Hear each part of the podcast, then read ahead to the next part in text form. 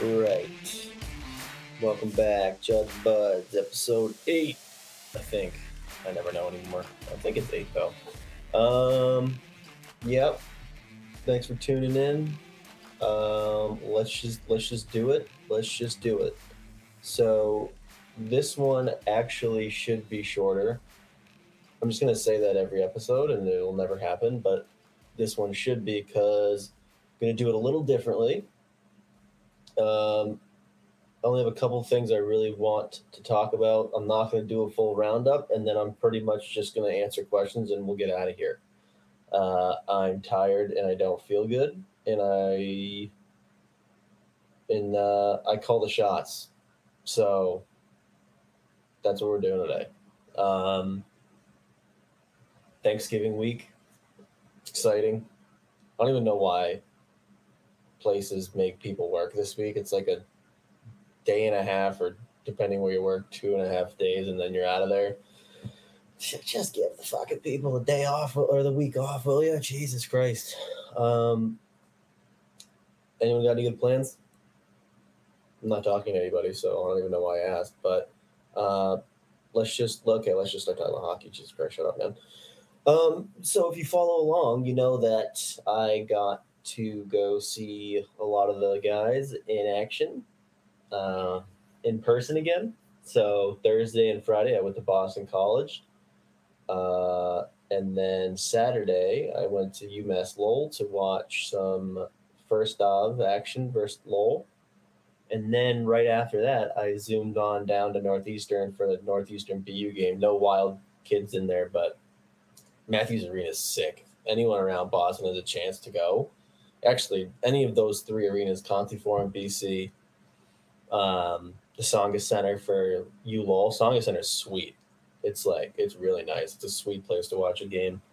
Um, and then Matthews Arena Northeastern, it's the oldest building and used for sports, and it's really cool. Um, so if you have a chance, I would go. Um, but yeah, so let's just talk about that real quick. Thursday, I'm at BC, and I'm up hanging out pretty much, actually, definitely by myself in the press box, and the dude was just like, I didn't know if you wanted a spot or if you wanted to just like roam around, but you can just do whatever you want. So the seats are right next to the press box, and I kind of start meander because I like to watch from different places if I can, if it's possible, just to like look at get different views of the ice. And I make my way down a couple rows into some seats just because it's like a bench area. And I look 10 feet to my right or down. I can't remember where I saw them first. And who do I see? Ray Shero and Matt Hendricks. I thought for a second Matt Hendricks was Judd Brackett, and I almost pissed myself a little bit. I was like, oh my God, should I tell him that I have a podcast called Judd's Buds? And then I realized it was Matt Hendricks, and I was like, oh, fuck, Jesus Christ, thank God. Um, but no, I didn't. If anyone's wondering, I didn't go up and be like, "Hey, what's up?" I'm SpokedZ on Twitter, and I have a stupid wild account or a stupid wild prospect podcast that you know you guys should listen to if you need some insight into your own players. You know, I didn't do that. That was psychotic. Um, Hendricks probably just beat me up, but it was interesting watching how they were. I don't even. They were talking to some other dude too the whole time. I have no idea who it was. I think Ray Shero probably watched about collective nine minutes of the game. Other than that, him and the older dude were just hanging out, bullshitting, telling stories. Like Ray Shero was maniacally laughing and like storytelling the entire time. And I think Matt Hendricks took about twelve pages of notes. Like he was just going. He was in the conversation, but he was also paying attention. Um, so it was cool though. I did not know that they would be there. Thursday, Thursday night game, so there wasn't a ton of people there in the first place. So there was actually a lot of NHL people there. It was interesting. A lot of scouts, Don Sweeney from the Bruins was there. Um, but it's always funny. You got they all wear the same. All the scouts wear the same shit, all black, slick back hair, a cup of coffee, notebook, and they just kind of hang out. Um, they picked a pretty good game to go to though, with McBain getting a hat trick and BC just beat the fucking wheels off Maine six two in the first game, and then lost in the shootout the second game. But yeah, it was funny. Saw Shero he just seems like a natural born beauty, just a funny dude. And uh, you know, Hendricks was just he probably went through three pens and about six notebooks by the end of the second period. So but yeah, they picked a pretty good one. McBain with a hat trick. Uh, I think Nesterenko had an assist on one of them. Um, but yeah, that was interesting. So moving on, let's talk about Iowa because we have to. Um, Matt Boldy's back. He's back, and he's playing with Marco Rossi, and they're playing with Kyle Rau on that top line, and it literally took him less than three minutes. Matt Boldy uh, to get his first sick assist. Uh, he's behind the net. He's got someone coming to hit him. He has the puck on his backhand, goes quickly to his forehand, little baby sauce out front, and Rouse smacks it home. Uh, Rossi also had an assist on that one. Then Rossi gets an assist on Rau's second of the game. So Rossi finishes this game with three assists. He's buzzing around all night, dishing. There was uh, one, two, three, four, five different fights that game. Uh, Dewar got in a fight. Shaw got in a fight. Lizotte got in a fight. Churchman. Uh, Cramarossa got another misconduct. I don't even know what he did this time. I wasn't paying attention. Uh, and Matt Boldy said, "Geez, this, this kid shot is a joke." I mean, the first one was just an absolute bombs away one T on the power play. Uh, I'm pretty sure it's just Rossi. Or maybe it was Lizotte. I can't remember. Um, and his second of the game comes, he just darts down the slot, receives a nice pass from Rossi, I think, again nice little baby sauce, and he uh, gosh, little fucker, um, settles it, snipe, just just a natural score. I mean, the kid can do just about everything. Um, so he's back. The ankle would appear to be healthier than mine. Um, so he just shows up after not doing anything. But he was like skating five days ago, and now he's just ripping goals. Like, thank you, keep the change. Uh, so they beat the absolute wheels off Tucson, five nothing in that first one. Dewar looks awesome. Obviously, like I said, uh, Rossi, Boldy, incredible. Uh, who else was looking good? Hicketts. I mean, she's just, I don't know. He's just never gonna not score. I guess he looks great. Um, Addison gets called up to Minnesota, so he misses the second game. He looked good in the first game too. He was looking good on that power play. Um, Beckman looked pretty good. I think he assist in both games. No, just the first one. But you know now he's got a little bit lesser of a role now that Matt Boldy is back with Rossi and Rau. And, but that line of I thought in the second game they sucked in the first period. The whole team did.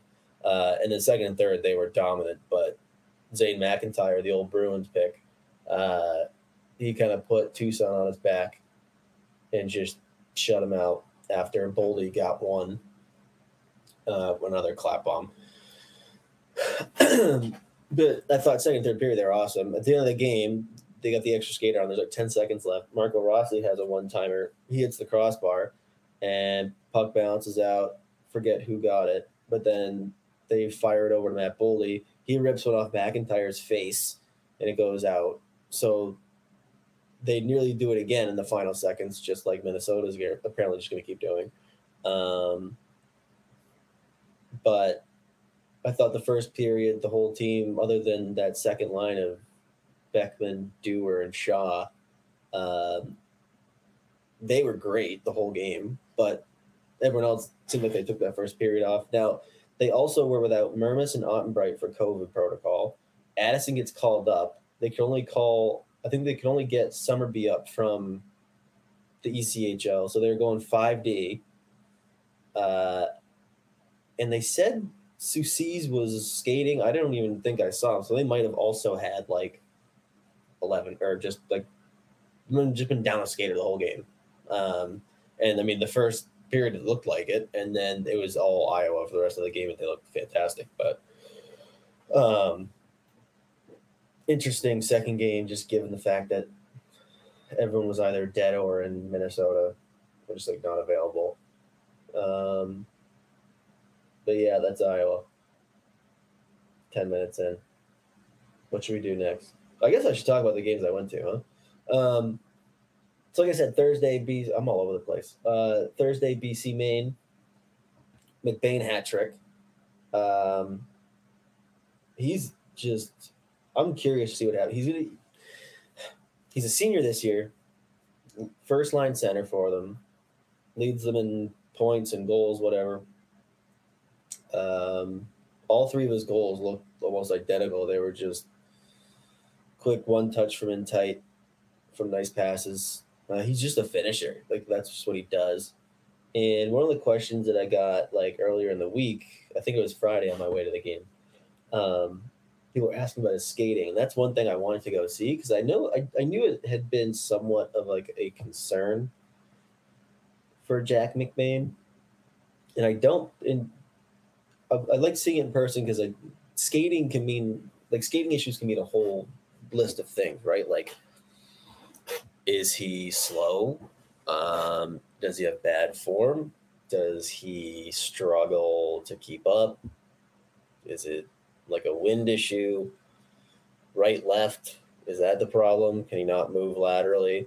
And I think if you're gonna pick one thing that he like you would say is a downside of his skating, it would be the lateral movement. But the way he plays, it doesn't really matter.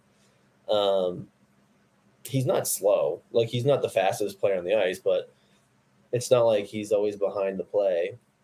He more than keeps up. He's where he's supposed to be. Like it's not a speed issue. Um, I mean, and the only reason I say like maybe the lateral movements,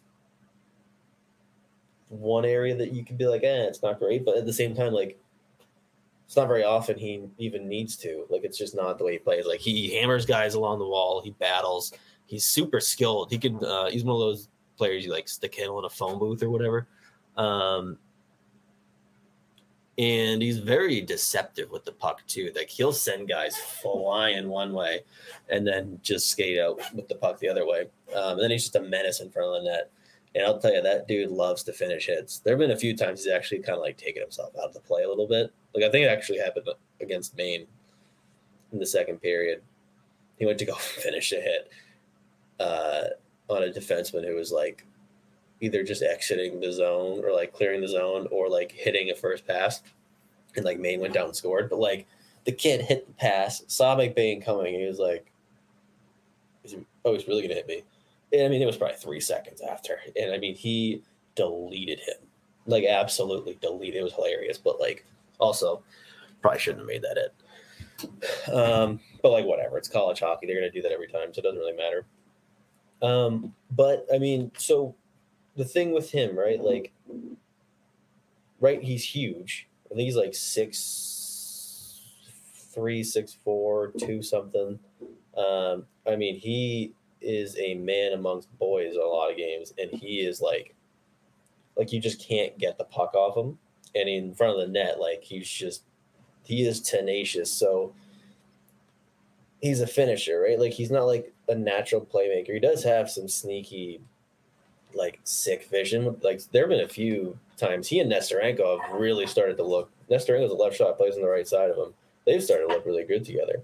And like you'll see, they'll go back and forth between the two up the ice, and then like McBain every once in a while like slip a really nice saucer pass back door. Um, but I mean, just the way McBain plays, the skating isn't really the problem, right? Like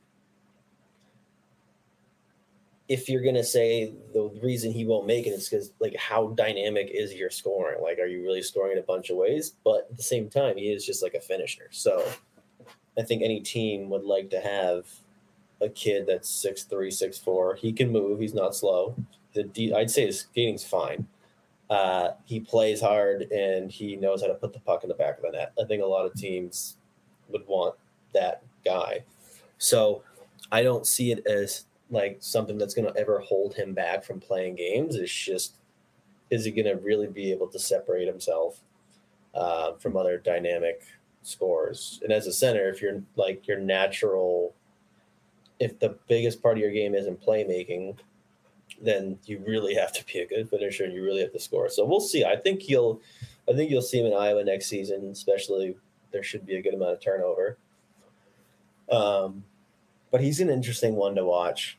Maybe that should have been the guy I said last week. Someone like sneaky player that could be on the Wild in three years or whatever. I wouldn't be shocked if Mc, if McBain was one of those. Um, now another player that like now all three times that I've gone to watch, I'm like, holy shit! is uh, Nesterenko. He is sick. So he's playing on the right, that top line. He's playing on the right side of McBain, and I mean, he's the playmaker on that line. So they play with um, Brandon Kruse, a Vegas pick as well. Uh, but I mean, the puck is on Nesterenko's tape almost the entire time that they're on the ice in the offensive zone. And I mean, he's just so patient. He's got some crazy vision. I tweeted a video of one of the passes he made. The puck came to him along the wall, and he had like a one time snap slash slap pass across the ice to Kruse. But I mean, it split like three guys, and he went to go give McBain a tap in. Um, but McBain had his stick lifted. And that was on Friday, the game they lost in the shootout. So I didn't know Hockey East did that, which is cool. Still counts as a tie, I think, but I think it just counts like the shootout goes for like divisional points, maybe. I don't know. Who cares? Um, but he's sick. Nesterenko, he's a fun player to watch, and he is very confident. He is not worried about getting benched for hanging onto the puck. That's for sure. He loves to have the puck on his on his tape. And something that I'll be interested to keep watching for next season is you look at BC now and their top two centers. Uh, Jack McBain's a senior, Marc McLaughlin's a senior. When you watch Nikita Nesterenko, he's a you can tell, like you can see he's a natural playmaker. He's a natural center, and he. And he's a left shot play on the right side right now. But I mean, the way that line works is he's got the puck almost the whole time. McBain pretty much just like is like a power center, just running guys over, winning the puck along the wall, getting into the point, getting to the front of the net. Every once in a while, dancing someone or like along the wall or whatever. But Nesterenko will have it, and he's moving around with the puck. Um, but he wants it like all the time. All he always wants the puck. In the second game, he actually didn't have. He didn't get credited with a shot, which I thought was I don't. Maybe he didn't, but I mean, he was by far the most noticeable player for BC, or at least one of them. Him, Kuntar, the Bruins pick, McLaughlin was really good. I thought McBain was okay, but um, Nesterenko was unbelievable, and he almost set up a game winner. The overtime period was sick. Uh, at one point, I think Nesterenko was out there for like a minute and forty-five seconds straight, and he probably had the puck for a minute. Um, but he's a very fun player to watch. He's a slippery little bastard. Um, so he's another one to keep your eye on. But I think next season you'll probably see him slot in at center when McLaughlin and McBain are gone, and that could be interesting. That could be a lot of fun. Um, but yeah, he he looked good. He looked great actually. And then in that first game, Marshall Warren played. The second game he didn't play. Just that, but that's not anything crazy. They're just getting some of the other guys minutes against a shit main team on a back to back. He looked amazing. Again, he didn't get credited with like anything, but I know I watched him block like two shots. I know I watched him shoot on net like three or four different times. But a lot of the, the like that day or that game, I thought him and St. Ivany were the best pair of the night. Um, he looked great. He's not really getting any power play love, but a lot of time in the PK because I couldn't stay out of the box. Um, and he was just really good. He was keeping guys wide, good stick to poke pucks out. Um, a couple of really smart heads up passes as Maine's making a change. He picks his head up to go retrieve it. And instead of taking his time, he sees just usually Nesterenko. Um, but he would just rip a pass up the ice and create scoring chances that way. So he looked great. So again, I thought Shero and uh, what's his face Hendricks picked a pretty pretty good BC game to go to. Um, now let's talk about UMass Lowell versus UConn. I think the exact words I used were Firstov is dot dot dot fun. Uh, couldn't care less about defense. Like he just doesn't look like he could be bothered to try doing it. Uh, he's I'll I'll I'll I'll be blunt. He looks terrible overall. I mean, UConn sucked that game. Other than like Johnny Evans, he looked pretty good. Um, he did. He had a bad game, and then that kind of got him scratched. But I mean, they got their asses whooped three nothing. LA Kings prospects, Ben Meehan and Eric Andre were unbelievable for Lowell. I think Andre scored twice. Meehan had like eight shots on net and three blocks. He's a defenseman. They looked really good. And UConn just kind of got their asses whooped. Um, but yeah, for but so the thing with him is, what was he a second round pick, I believe? Uh, you can see it.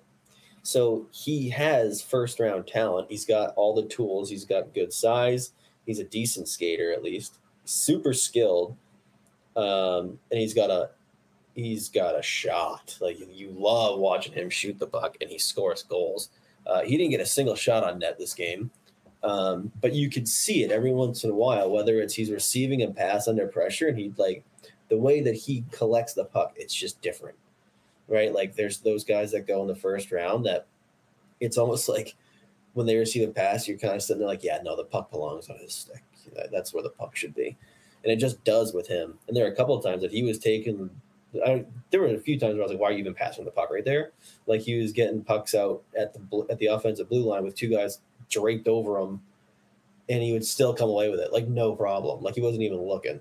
Um, but you know, you kind of wonder if it's like an engagement thing or a compete thing on a nightly basis because every once in a while he would look like he was gonna do something, and he looked into it. Like there was a really bad penalty, and he was pissed. He was going over their bet or their uh, box, chirping at the kid but then just other times, he just looks like he's a passenger. So I would say I picked a bad game to go to, and I hope he'll be back around here soon because I want to go see him again. I'm not gonna like pass up because again, this is pretty much what I've seen on video when he's not scoring. So that's the problem too, right? Like when you're not scoring, what are you doing for me? Like what are you doing to impact the game if you're not scoring?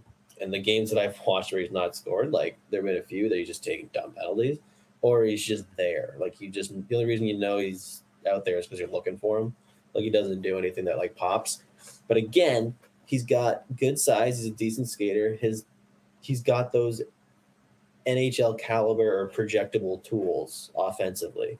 Um, I just wonder where his mind goes sometimes because I mean he's on the periphery. He's like looking. It's almost like he's just waiting for the puck to come out and like squirt loose into the uh, the neutral zone for him to pick up and then go down and score. Um, but again, I'm not to judge the kid on that one game I go to to see him in person. Um, but like I said, though, it's kind of like what I've noticed watching him. It's, what are you doing if you're not scoring? Sometimes it's a whole lot of nothing, which is why that a kid like that doesn't go in the first round. Um, but we'll see. He's still young. So those are the games I went to. Um, let's just go right into questions. The NHL season is underway, and DraftKings Sportsbook, an official sports betting partner of the NHL, has an unbelievable offer to celebrate the greatest sport on ice. New customers can bet just $1 on any NHL game and win $100 in free bets if either team scores a goal. Doesn't matter if it's a one time clapper or a deft deflection, however they light the lamp, you win. If Sportsbook isn't available in your state yet, don't worry about it. DraftKings won't leave you empty handed. Everyone can play for huge cash prizes all season long with DraftKings daily fantasy sports contests. DraftKings is giving all new customers a free shot at millions of dollars in total prizes with their first deposit.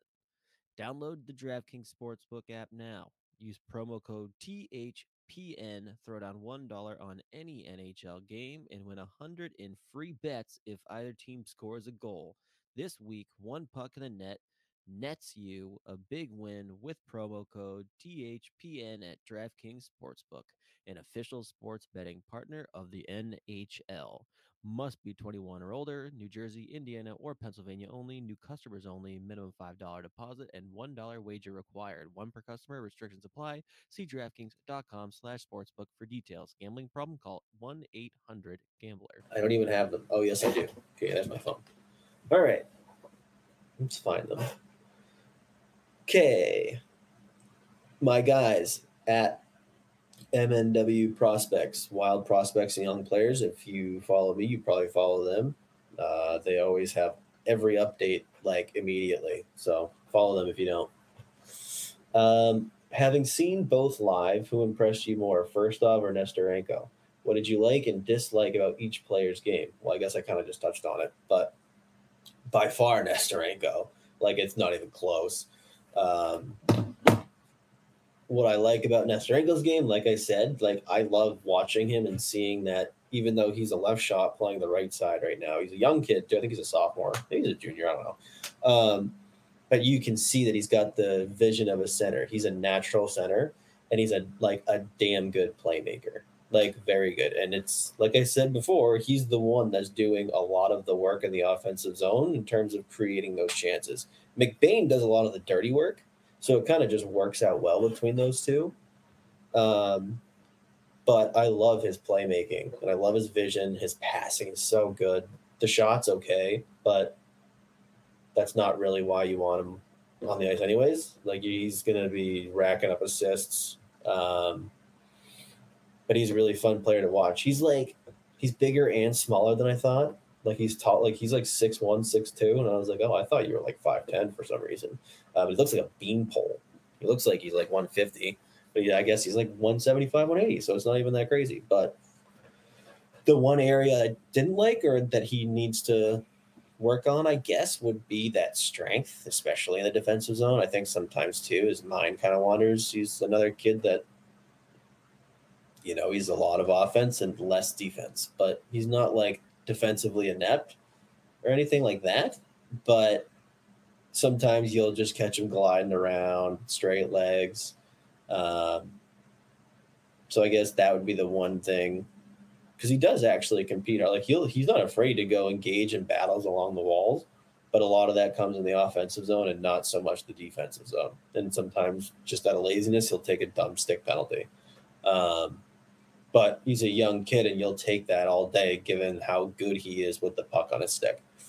Like he's a he is very good. I he's really the reason i want to go keep watching those bc games. He's very fun like very fun player to watch. Like it, again he's got the puck most of the time he's on the ice. It's on his stick in all three zones. So Firstov like i said he the good stuff, the good part of his game is, I mean, he's a scorer, he's a sniper. He's got a great shot when he uses it, or when he puts himself in position to use it. Um, and he's got really good hands. Again, he's an oak. He's a fine. His skating is not great. It's not bad. It's good enough. It's not going to hold him back or anything like that. Um, but I mean, offensively, he's really good. Again, like I say, he's got the tools, right? He's got NHL projectable tools, uh, size, shot, skill, high hockey hockey IQ in the offensive zone. Um, but then, like I said before, you ask, what do I dislike? Uh, just about everything else, uh, specifically in the defensive zone, it's just it doesn't look interested. I wonder. I, I I think I've said this before. I don't really like to question or say that a guy's compete slow because I've never met these fucking kids, dude. Like I have no idea. Um, sometimes a kid's just fighting it and whatever. Like I have no idea if he's naturally like competitive, but if I was going to question it, it would be after games like this where, um, you know, like I said, it's if you're not scoring, what are you doing? If it's nothing, then that's not great. You're not. That's not going to get you the NHL. So I mean, I I would have liked to at least see him try a little bit more. But like Nesterenko too, he's not afraid to engage in the board. Like he throws his weight around too. Like I said, he's got a big, he's got a good frame, and he knows how to use it. Um, it's just, are you using it all the time or just sometimes? And again, if you're not scoring, what are you doing? How are you impacting the game? And specifically in this game, it was literally nothing, and he got himself scratched. So, moving on. Next question. Let's see. What is a good reason for people not to get too hyped and start asking for Boldy to be called up after his first few game, games back? And that's from uh, Cooch. Uh, shit. I just scrolled away from it. I forget what his actual at is. At skull underscore Vikes. But yeah, Cooch Williams, the guy Cooch. Um, so what's a good reason for people not to get too hyped? Well, it's been two games first of all. Uh, second of all, like Beckman, like Dewar, if they're going up there, not even Dewar, but like like Beckman and Rossi, people need to just don't even ask Rossi. Don't even ask for Rossi. He's not going to, or I don't know, maybe he will, but he shouldn't. I'm sure they want him to get the full season of the AHL. Uh, for right now, let him keep playing. Let Matt Boldy keep playing and continue to gain confidence in the AHL. Um, no reason to rush him now. They're fine. Uh, I mean, I, I think St. Louis has probably just finished their walloping of Vegas, so I think now they're in first place, maybe. But um, let them continue to play a normal pro hockey year in AHL with Iowa, and specifically, I'll tell you what it's been. I mean, they played preseason together, so I guess it kind of started there. Um, but it's been wild. Huh, didn't mean to do that. Uh, to see how quickly he and Rossi have kind of created some chemistry. Like they look unbelievable together. Like they are just playing past, playing take or keep away from the other. Like, and they are both defensively solid. So they just really they work really well in tandem already. Like way better than I thought this early. Like uh, it, it made too much sense for them to like ever not gel together. But like these first two games have been unbelievable, even on stuff um, like breaking out of the zone. There was one play where forget which defenseman it was, but they send a puck up the wall, and you can see Rossi is in the middle of the ice behind Boldy. Boldy's on the wall, and you can see Rossi just bark something out and continues skating up. And Matt Boldy staples himself to the wall and just one touch pass through the legs off his skate, I think. Or no, it was with, with a backhand for a breakout to Rossi. Uh, Rossi and Rau go the other way and get a scoring chance. Um, but stuff like that, they've just gelled so well together already. I'd like to see them continue to play together so that when they are playing together in the NHL, they've been doing it uh, for a while and they can just cook. So um, I guess that would be how I would answer your question, Mr. Cooch. Um, that being said, though, Matt Boldy is probably the closest to being like ready, ready. Uh, again, he's just it's been two games, but I mean he was flirting with making the team out of camp, right? So it's not crazy to want to bring him up, but I mean, again, it's been two games. Let him and Rossi cook these motherfuckers in the A, and then eventually the NHL. Uh, Cooch also asks, is Fiala still on the team after the trade deadline? Hmm. I see everyone uh, has been reading those Russo tweets and then listen to the 32 Thoughts podcast with Marek and Friedman. Um, I do, I, and it sucks. I do think this is most likely Fiala's last season in Minnesota. Um, really sucks because he's awesome and he's really kind of found himself since leaving Nashville and coming to Minnesota. Um, but it's just the money thing, right? With those buyout cap hits coming, he's gonna get paid. He's a damn good player, and there's plenty of teams that are gonna want him. But guys like him and Greenway, who are restricted free agents, who are ready to like, they're both ready to make some serious dough. There's just no, there is no dough for them to have to be given to them. So that's why you see guys like Rem Pitlick get claimed. Um, you know, you let the young kids come up and on those ELCs or on lesser deals because they're ready to go. But this is probably his last season in Minnesota, just as a cap thing, uh, unless they get really creative. Um, but I don't think it'll be before or at the deadline um, just because what are you getting back? Like with a Fiala trade, you're not. He's. I think this. I think Friedman said it today. Like, if you're trading Kevin Fiala in the middle of the season, it's to get better now. Right? Like, there's no point to losing one of your best offensive weapons. I mean, yeah, he's been struggling lately and flirting it a bit, but I mean, we we all know what happens when he gets hot, and we know what how good he can be and is usually. Um, but you're not trading him and taking a player back who is making more or is under contract for a while. Um, so unless it's like some kind of rental deal, which feels kind of crazy, you're probably looking at futures. So draft picks, next two drafts are going to be very good, by the way. Um, and maybe more prospects. So to me, that's a summer deal.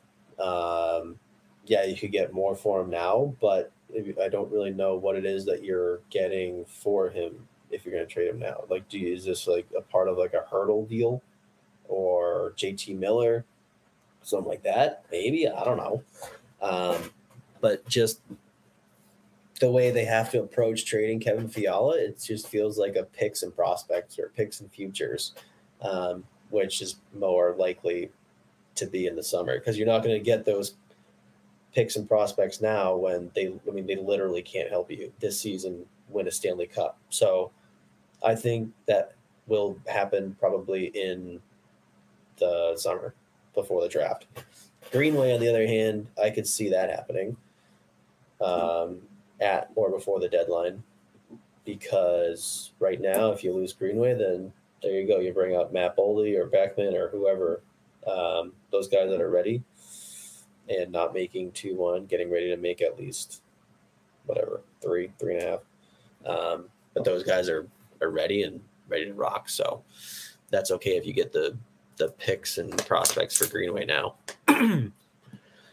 Moving on. oh god, I don't know how at Puck Ova Glass, and the name is Kerevin Fialazov. I get it. Uh, better Wild Pipeline, BC or WHL? Um, well, I mean WHL. Um, and I mean, first of all, you got three guys on BC, and you got six, five or six in WHL. WHL, you got Lambos, Masters, Hunt, Bankier, uh, Pillar, Novak. So, I mean, even if you want to go player for player, you know, you look at the defenseman, you got Kyle Masters, very good player. Uh, Carson Lambos, elite. Daemon Hunt looks ridiculous. So you'll take all those guys over a Marshall Warren. I love Marshall Warren. Um, but I mean, ceiling you'll take the WHL guys, and then you know, Vlad Fierce or not sorry, Jesus, uh, Pavel Novak for forwards, Pillar, Bankier. Yeah, I mean, I think again, you look at the ceiling of all those guys, and you're probably taking the WHL guys, but the pretty pretty good problem to have that you got a couple studs on BC, and your other prospects just happen to be better. Um, Nikita Nesterenko could could make some noise though. You never know. Next question. James Seidel. Sorry if I said it wrong. At J Seidel. Sorry if I said it wrong. Uh, one six two three. Is Josh Pillar or Pillar? Still don't know. Helping drive the scoring, or is he more of a passenger on his line with Stankoven? So maybe you listened and you've heard me talk about that with Bankier.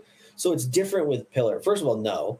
Um, I mean, does he get a lot of his points in playing with Stankoven? Yeah, but Stankoven's also one of the best centers and players in the WHL. So anyone that's on that line, I mean, a lot of your points are going to come with playing with Stankoven, and he's going to be driving a lot of that play. But Pillar does a lot of the work himself too. Like the puck's on his stick a lot, and he's also making chances for himself. Sometimes it's from going and hammering somebody on the forecheck, winning the puck, and either skating out front and getting a shot or feeding Stankoven. Um, but he does a lot of the heavy lifting there too. Like a lot of times he doesn't do it as well as Stankoven because Stankoven's footwork is ridiculous for a kid his size. Um, the, how much power he gets with his strides is ridiculous. But uh, Pillar a lot of times is just walking the zone with the puck, like going for laps and then just unleashing bombs. So I would say he does a lot of the heavy lifting on his own. Um, but yeah, sure, are a lot of his goals assisted by Logan Stanko? And yeah, but he's a natural. He's not a center. Like I always was hard on Bankier about it because Bankier is a natural center, and I wanted to see him play center, which he's doing now. Um, and a lot of times you'd find Bankier on the periphery or just like kind of hanging out and getting a tap in, or like Pillar and Stankoven are just mucking people up in their own zone, going up the ice, and then Bankier gets like a rebound, whatever. So that's why I was harder on Bankier because he's a natural center. So I want to see him do the playmaking. But I mean, Stankoven's always going to drive ninety percent of the play that he of that line. Whatever line he's on, he's it's going to be a majority of the time it's him driving play, and you don't really need your winger to, especially when your center is Logan Stankoven. But Pillar does a lot of the work himself too. So I would say he's more than earned all of his points. Like he doesn't just get free gimme points.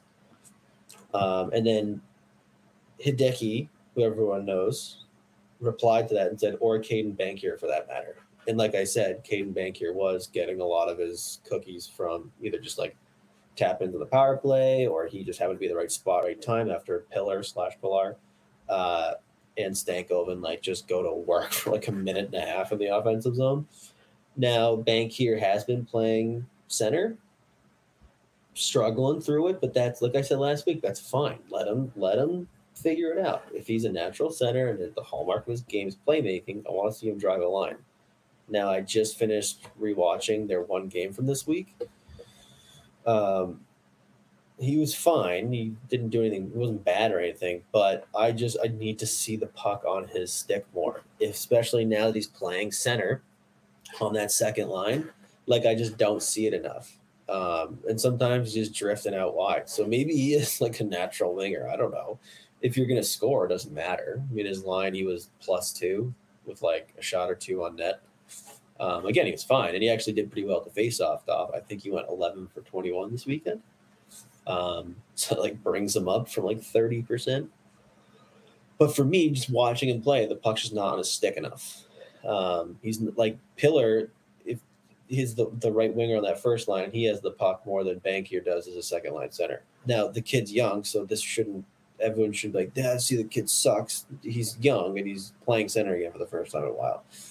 Let the kid let it let him figure it. He's got plenty of time. You don't need him to come up now. You don't need him to figure it out right now.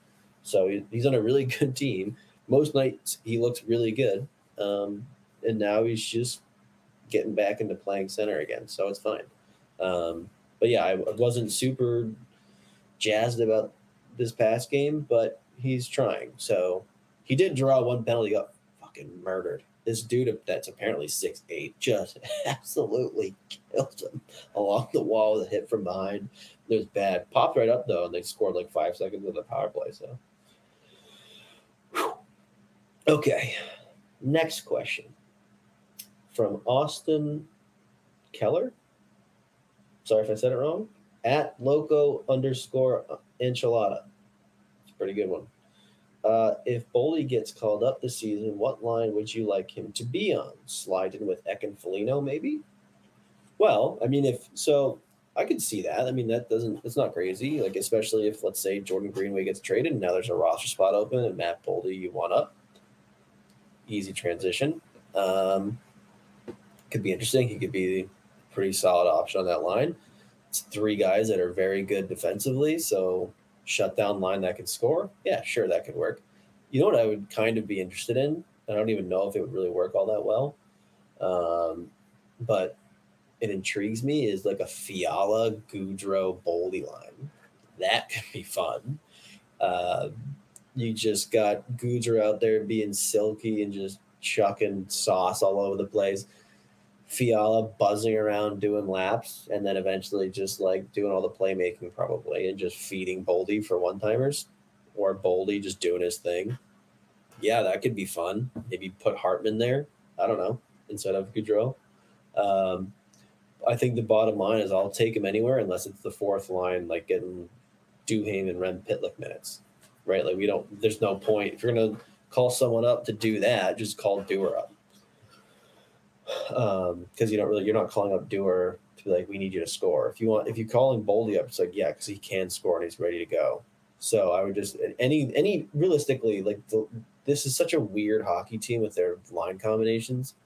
Um, it feels like most of the playmaking is done on the wings, but I don't know. Um, but either way, if you're going to call him up, first of all, he's going to be playing more than ten minutes or twelve minutes and he's got to be utilized offensively with the idea that you're putting him in a position to succeed via scoring. So I don't care who he plays with, um, as long as it's you know in an offensive role. So again, I think Fiala, Gaudreau, or Hartman, and then Boldy could be fascinating and possibly very funny. I don't know.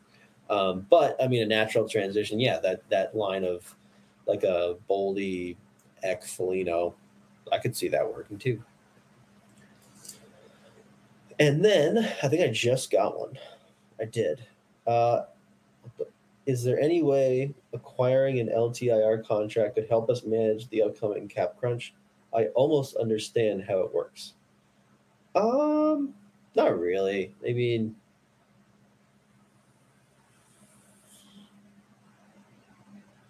I guess because you are going to be right up against the cap, pretty much. So, like, for people that always ask about LTIR, the only time using LTIR makes sense is if you literally don't have cap space and you have to use it. Like, that's the only way. Um, like, you can't, like, there's no point to have, if you have like 5 million in space and you want to add someone then like LTIR that's making 7 million so you can go 2 million over the cap. I don't even think you can do that. First of all, maybe you can, I don't know. Uh, but there's no point in doing that. Um, so I mean, it, sure, it, it, but I mean, if you don't have to, I wouldn't. But sure, let's see. What is the cap? Let's see what they got for next year. I can't remember how much they have. Dun, dun, dun, dun, dun, dun, dun, live podcasting. Dun, dun, dun. All right. So they're slotted to have 15 and a half million. That's not a lot. And you got to do so Fiala's up, Rask is up, Greenway's up, Pitlick's up, Bjugstad's up, Sturm's up, Goligoski's up, Benn's up, Merrill's up, Kahkonen's up. And I mean, even guys, then you go like, you look at guys in the AHL, yeah, none of these guys are going to need like one ways or anything. Yeah. So, I mean, you don't really have a ton of space. So, I guess, sure. Like, if, if you wanted to do that, then you could, I guess, depending on who it is that you're going to go get. But I, I don't know. Sure. Let's just say, yeah, fuck it. Go Kucherov. Who cares? Trade for Kucherov. That'll do it. There you go. Um, is that it? That might be it, folks. Forty-six minutes. Yeah, that's even still too long for this, considering I cut it down dramatically. Let's see. Did I get any more? Did I? I feel like I'm missing one. Nope. I think that's it. All right. So, if you're upset that there's no roundup or anything, sorry. Or if you enjoyed me talking for three hours straight, sorry. Um, I need to go to bed um, and hopefully wake up in the morning because I feel like shit. So if I don't wake up and this is the last thing I did, worth it. All right. Next week we'll be back with a full episode, I promise. See ya later.